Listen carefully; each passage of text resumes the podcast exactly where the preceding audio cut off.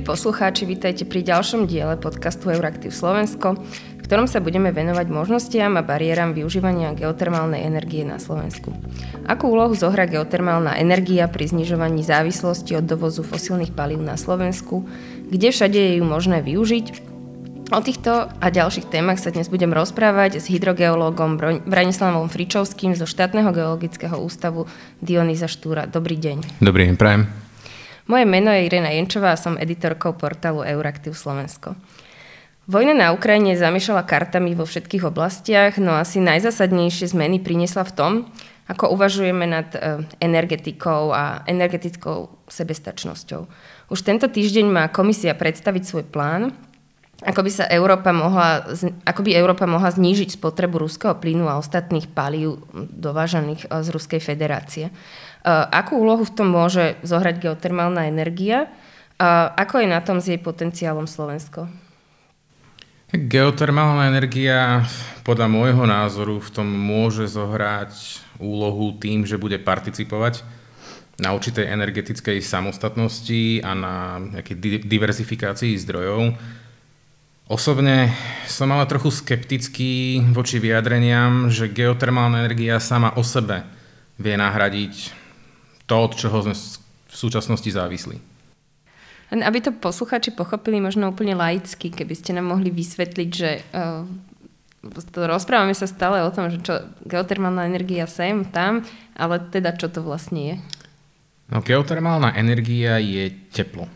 Je to energia alebo teplná energia, ktorá sa nachádza v zemskom alebo pod, zem, pod povrchom Zeme v rámci zemského telesa ktorú my vieme určitým spôsobom využívať a produkovať. Čiže v podstate... No ale vlastne poznáme ako, že hej, geotermálne kúpele sú, ale že... Dobre, uh, geotermálne... Je to teda tá voda? Je to... Voda je v podstate médium, ktoré nám pomôže tú tepelnú energiu, to teplo, dostať z našich rezervárov spod zemského povrchu smerom na povrch, tak aby sme ju vedeli využiť. Ale voda je stále len to médium. Dôležité je to množstvo tepla, alebo tej tepelnej energie, ktoré je akumulované v rámci rezervoáru, alebo ktoré je do toho rezervoára doplňované. Hovorí sa o geotermálnej energii, že by mohla istým spôsobom nahradiť plyn vo vykurovaní. Hej. Rozprávame sa predovšetkým o oblasti vykurovania, ktorá, pri ktorej dekarbonizácia alebo pláno, plánoch na jej dekarbonizáciu, napríklad aj Slovensko rátalo s plynom, áno, že s dočasnou úlohou, že prestaneme využívať uhlie, budeme plyn na biomasu, no ale teraz ten plyn sa jednoducho skomplikoval. Tak a vlastne kde sú, kde sú tieto možnosti uh, využívania vlastne geotermu? Čo sa týka geotermálnej energie, častokrát sa hovorí v podstate o dvoch jej spôsoboch alebo účeloch. Ten prvý je výroba elektrickej energie a ten druhý uh-huh. je vykurovanie.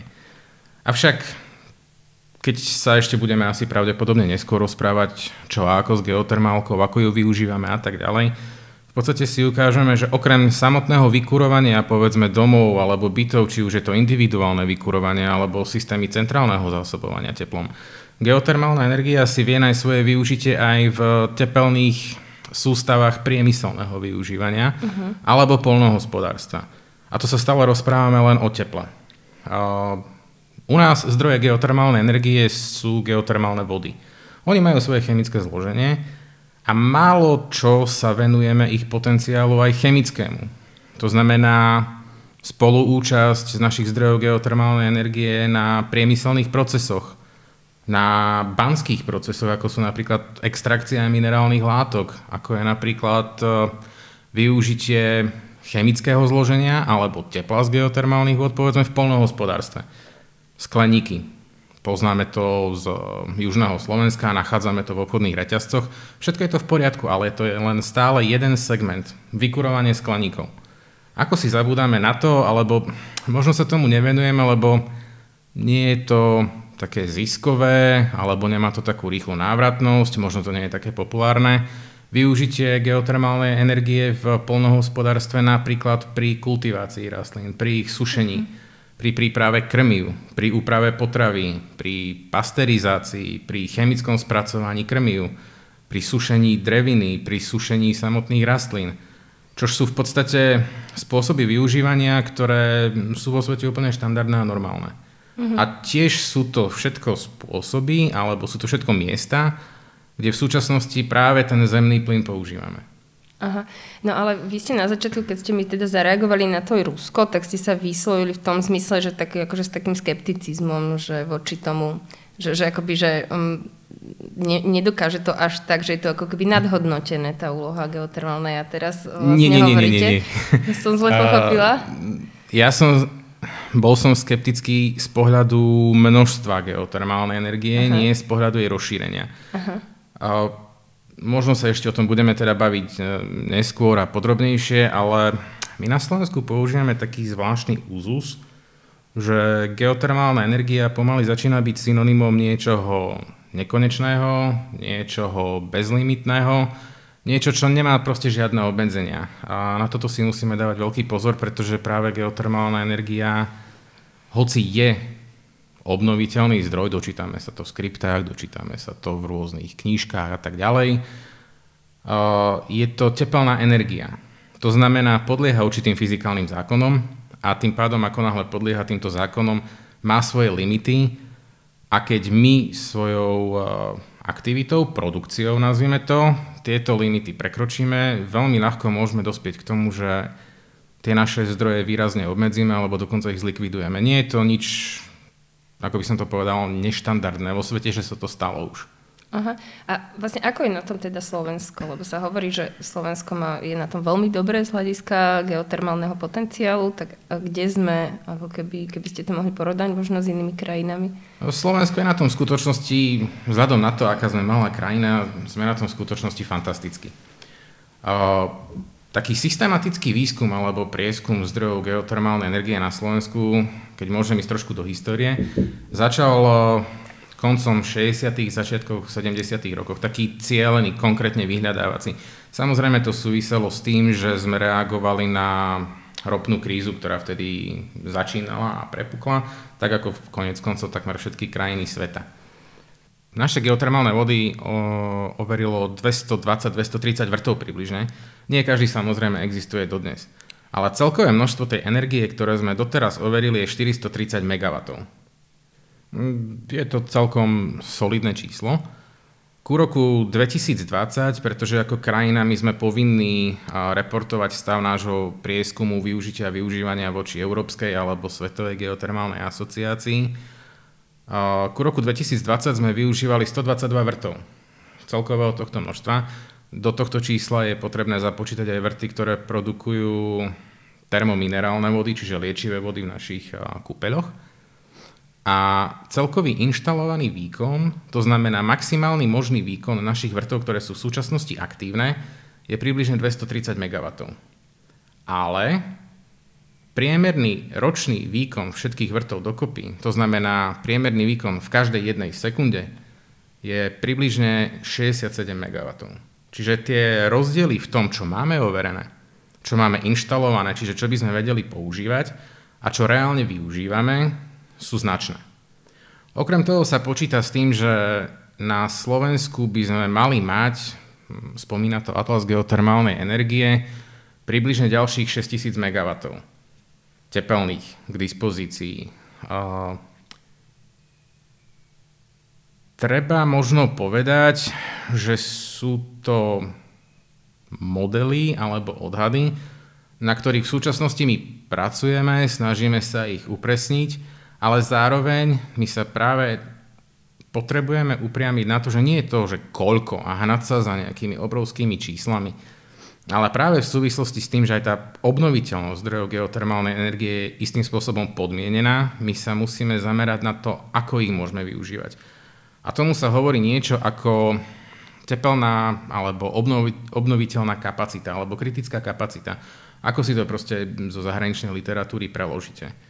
A čo to znamená teda? To znamená maximálne množstvo geotermálnej energie, mm-hmm. ktorú sme schopní produkovať z nášho rezervárového prostredia bez toho, aby sme ho v úvodzovkách vyšťavili. To znamená, aby sme spôsobili jeho ochladenie, zmenu prúdenia, v danom rezervoári, zmenu procesov, ktoré tam prebiehajú, zmenu chemického zloženia alebo povedzme zmenu tlakových pomerov. A tu je ten rozdiel medzi tým, čo by sme mohli mať, keby sme išli vo všetkom naplno a nestarali sa, a ako by sme to mohli mať, to znamená tú udržateľnú kapacitu. My sme publikovali... Dá sa to nejak zmerať, alebo ako, ako to vlastne, ako keby ten rozdiel? Uh, merať viete v podstate to, čo viete overiť tými vrtmi, hej, povedzme. Aha, aha. To bolo tých uh, 430 MW, ktoré sme doteraz na Slovensku overili. Zvyšok sú v podstate modely matematické, matematicko-fyzikálne, numerické, pravdepodobnostné, simulačné, ktorými sa snažíme priblížiť ku skutočnosti tých rezervárových podmienok, ktoré, ktoré máme a na základe toho odhadovať tie kapacity aj podľa určitých kritérií obnoviteľnosti. Tie sa dajú počítať. Sú to všetko fyzikálne procesy a fyzikálne veličiny, ktoré jednoducho idú. No a my sme v podstate v 2020 ku Svetovej geotermálnej asociácii predložili štúdiu, kde nám vyšlo, že po obdobie 100 rokov, k tomu poviem snáď potom prečo práve 100 rokov, máme k dispozícii okrem toho, čo v súčasnosti využívame, alebo respektíve by sme mohli pri našom inštalovanom výkone využívať, máme k dispozícii ďalších 1300 MW, čo je celkom slušné číslo, keď si zoberiete, že náš inštalovaný výkon je teda tých 220. Ale toto sú vlastne tie, ktoré by bolo možné ako nejakým udržateľným spôsobom Áno, využiť. presne okay. tak. Bez, mm-hmm. toho, aby, bez toho, aby sme tie rezervoáre Áno. určitým spôsobom ohrozili tými, mm-hmm. tými všetkými zmenami, ktoré jednoducho v nich nastať môžu. No a prečo tých 100 rokov?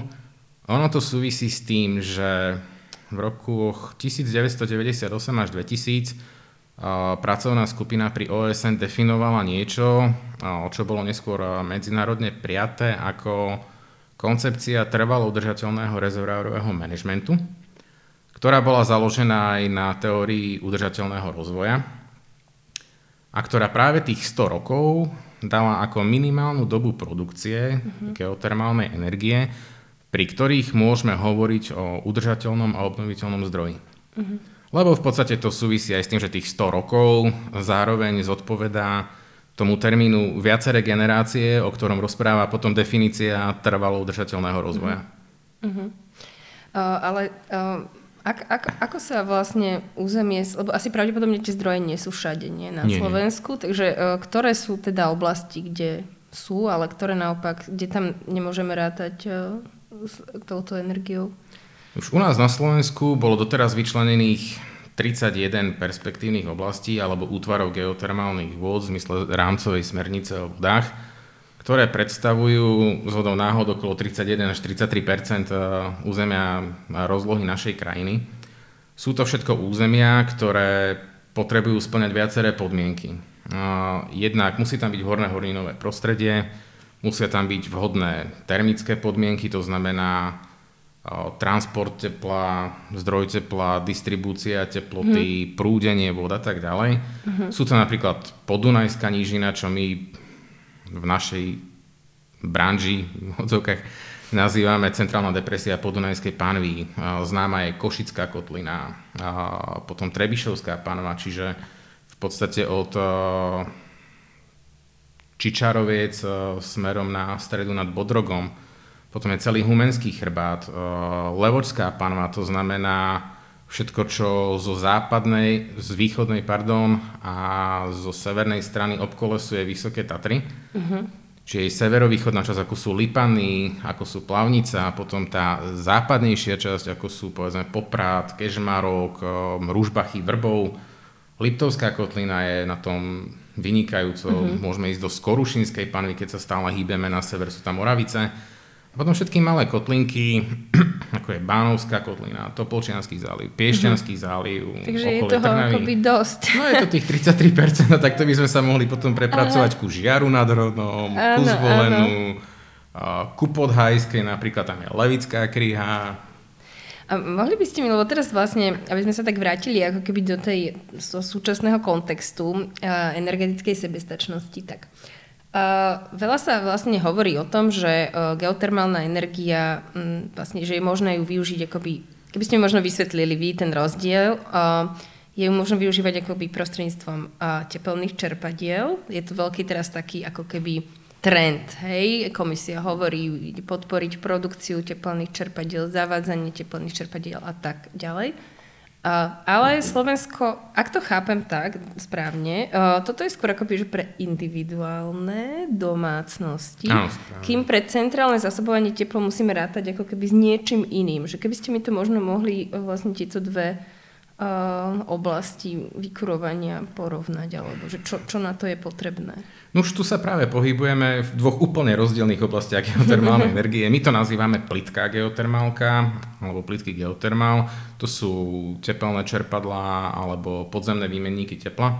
No a potom tá hlboká, kde sa pohybujeme v rámci geotermálnych vod. Oni pracujú s úplne inými teplotami, ale áno, v drvivej väčšine prípadov tepelné čerpadlá sú individuálne inštalácie, to znamená jedno čerpadlo, povedzme jeden dom, keď, je nejaké, keď Aj má nejaký väčší výkon. alebo, uh, alebo len môž- rodinný dom ako? To závisí na jeho výkone, ktoré, ktoré vie poskytnúť a na množstve tepla, ktoré vie v podstate extrahovať zo svojho okolia.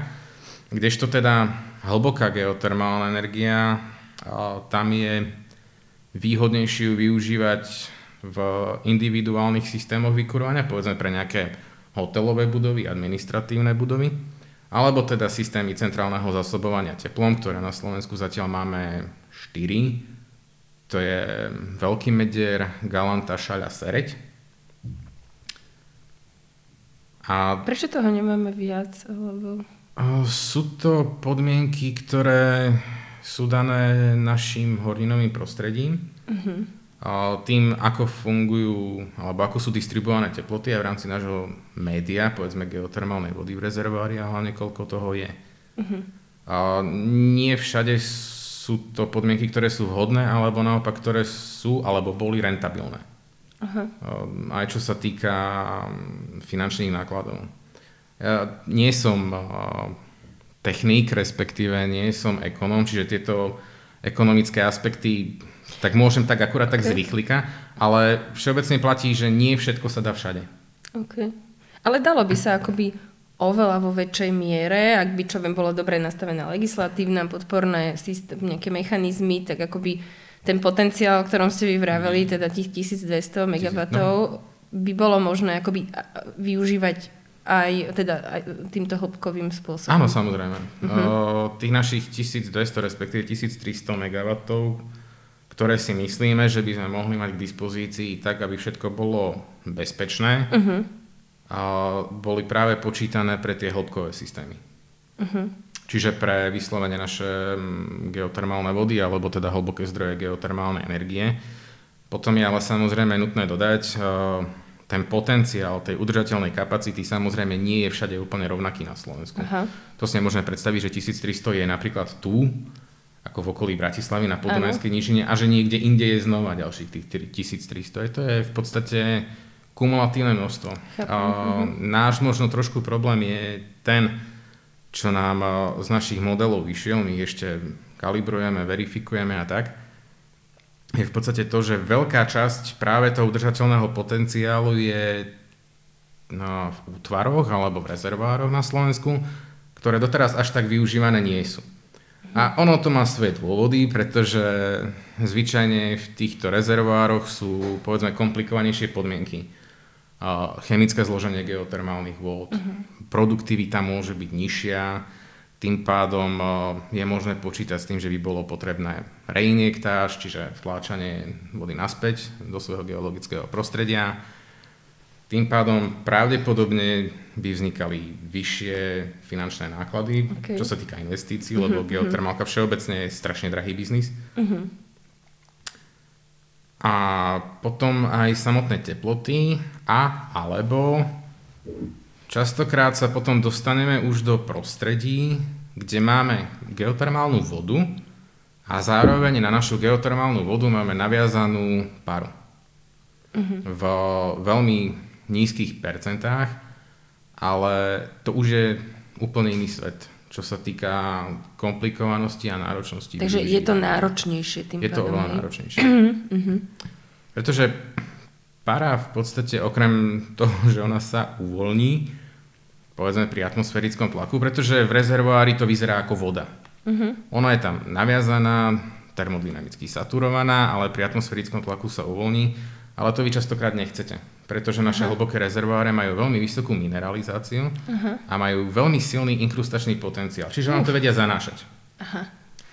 A to zanášanie... Akože zanášať čo? Tú techniku? Zanášať tú techniku práve tým, okay. že z nej začnú z tej vody v úvodzovkách alebo z mesky, aha. začnú vypadávať minerály, ktoré vám to skrátka upchajú. Aha, je, aha. To úplne tá, je to jedna z úplne tých posledných vecí, čo by ste chceli, keď jednoducho vrazíte povedzme niekoľko miliónov do potruby, do nejakých produktovodov a tak ďalej a jednoducho si ich za 2-3 mesiace odpálite tým, že vám to začne tam jednoducho korodovať mm-hmm, a povedzme mm-hmm. z vašej strelím 16 cm rúry je zrazu 2 cm rúra. To fakt nechcete. Mm-hmm.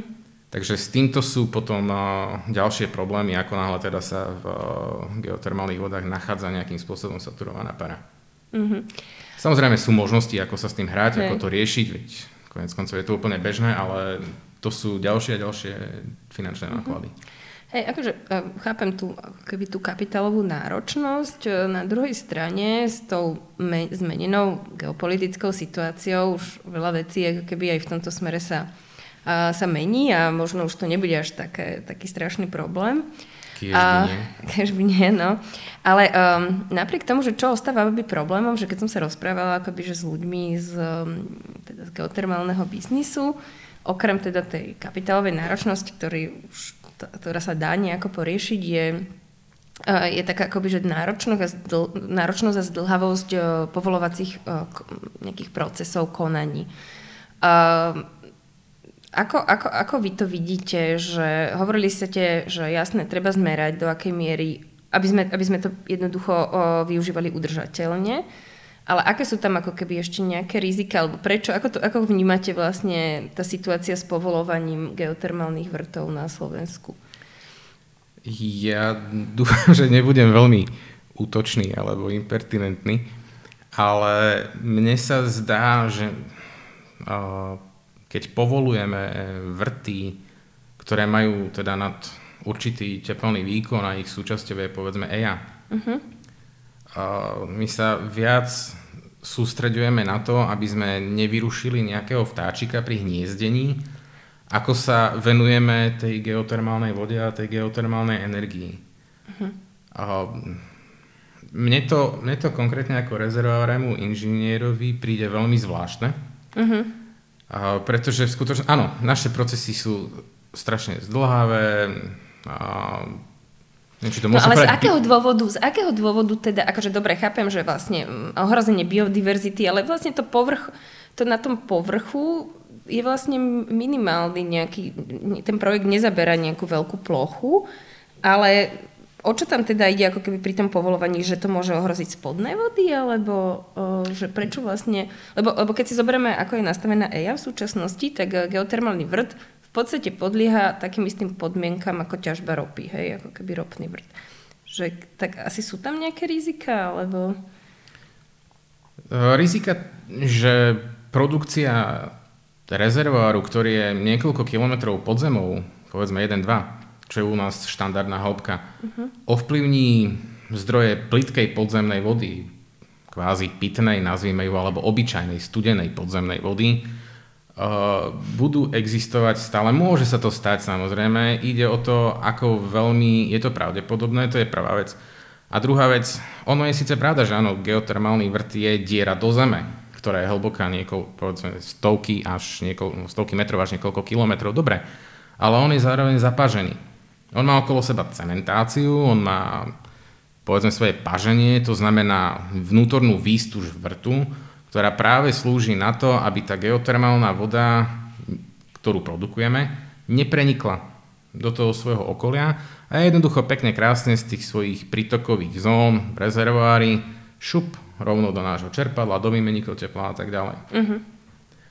Samozrejme, môžeme sa rozprávať o vtáčikov, ako som trošku hyperbolizoval, ale jasné, geotermálne projekty majú svoje dopady na životné prostredie, zvýšená hlučnosť, predovšetkým ako proste zvukový smog počas vrtných prác hlavnej.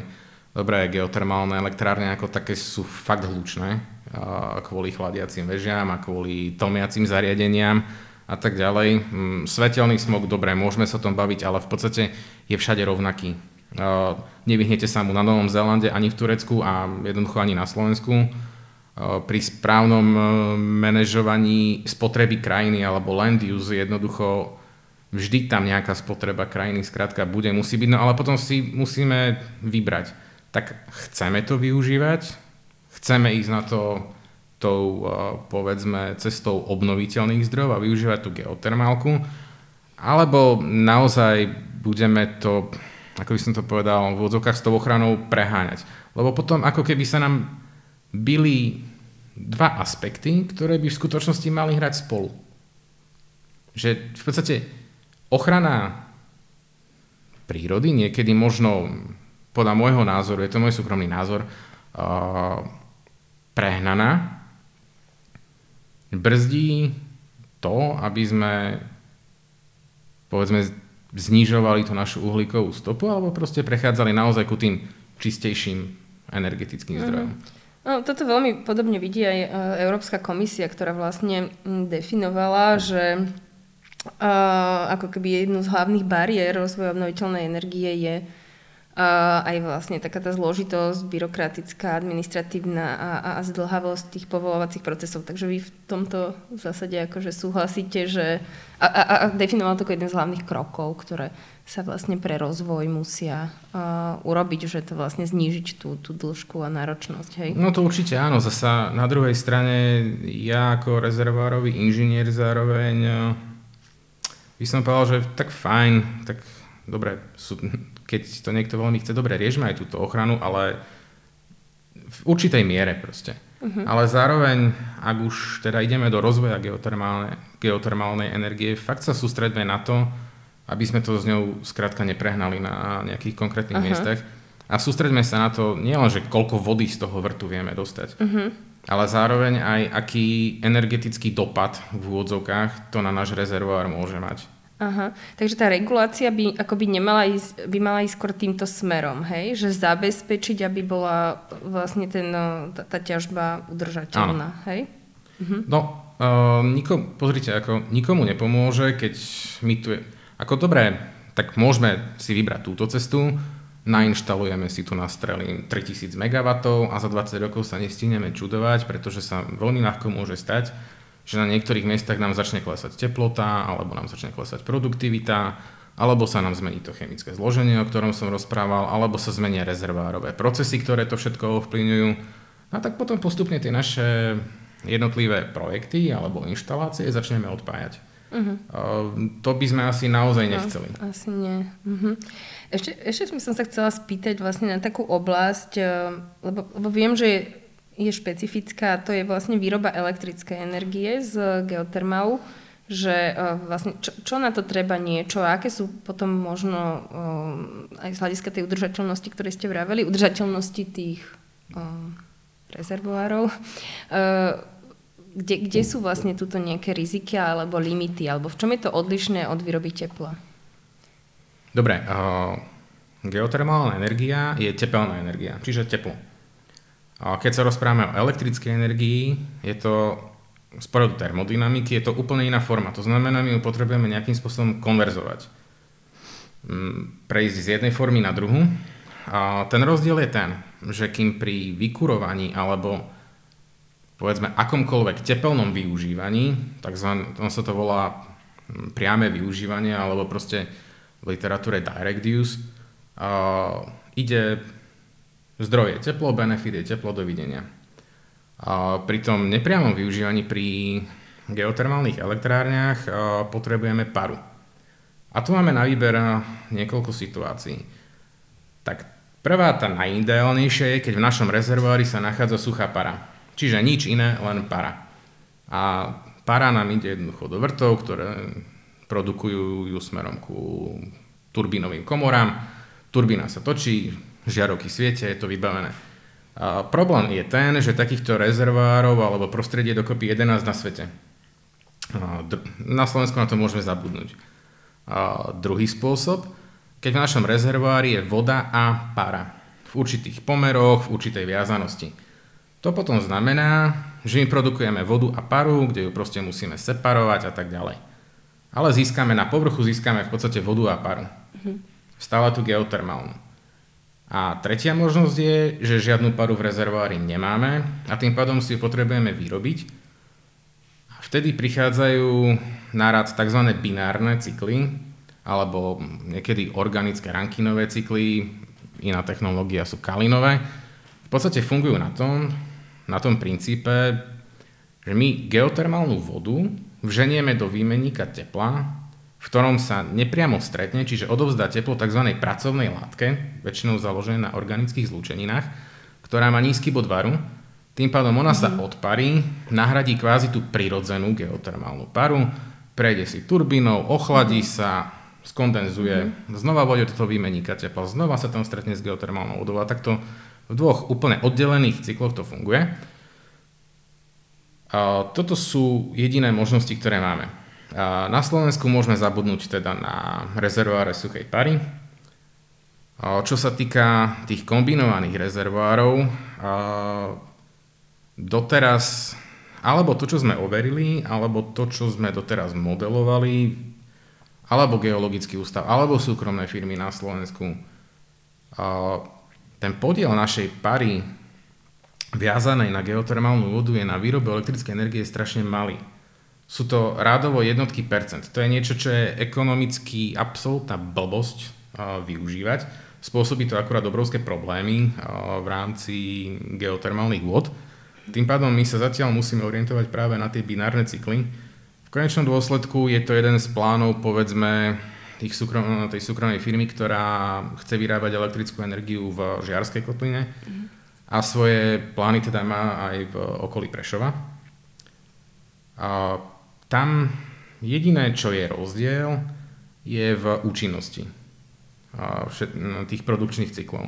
Samozrejme, tam, kde je suchá para, tak uh, tam je tá účinnosť tých elektrární okolo 70%. To je, to je šialené číslo, je to obrovské číslo.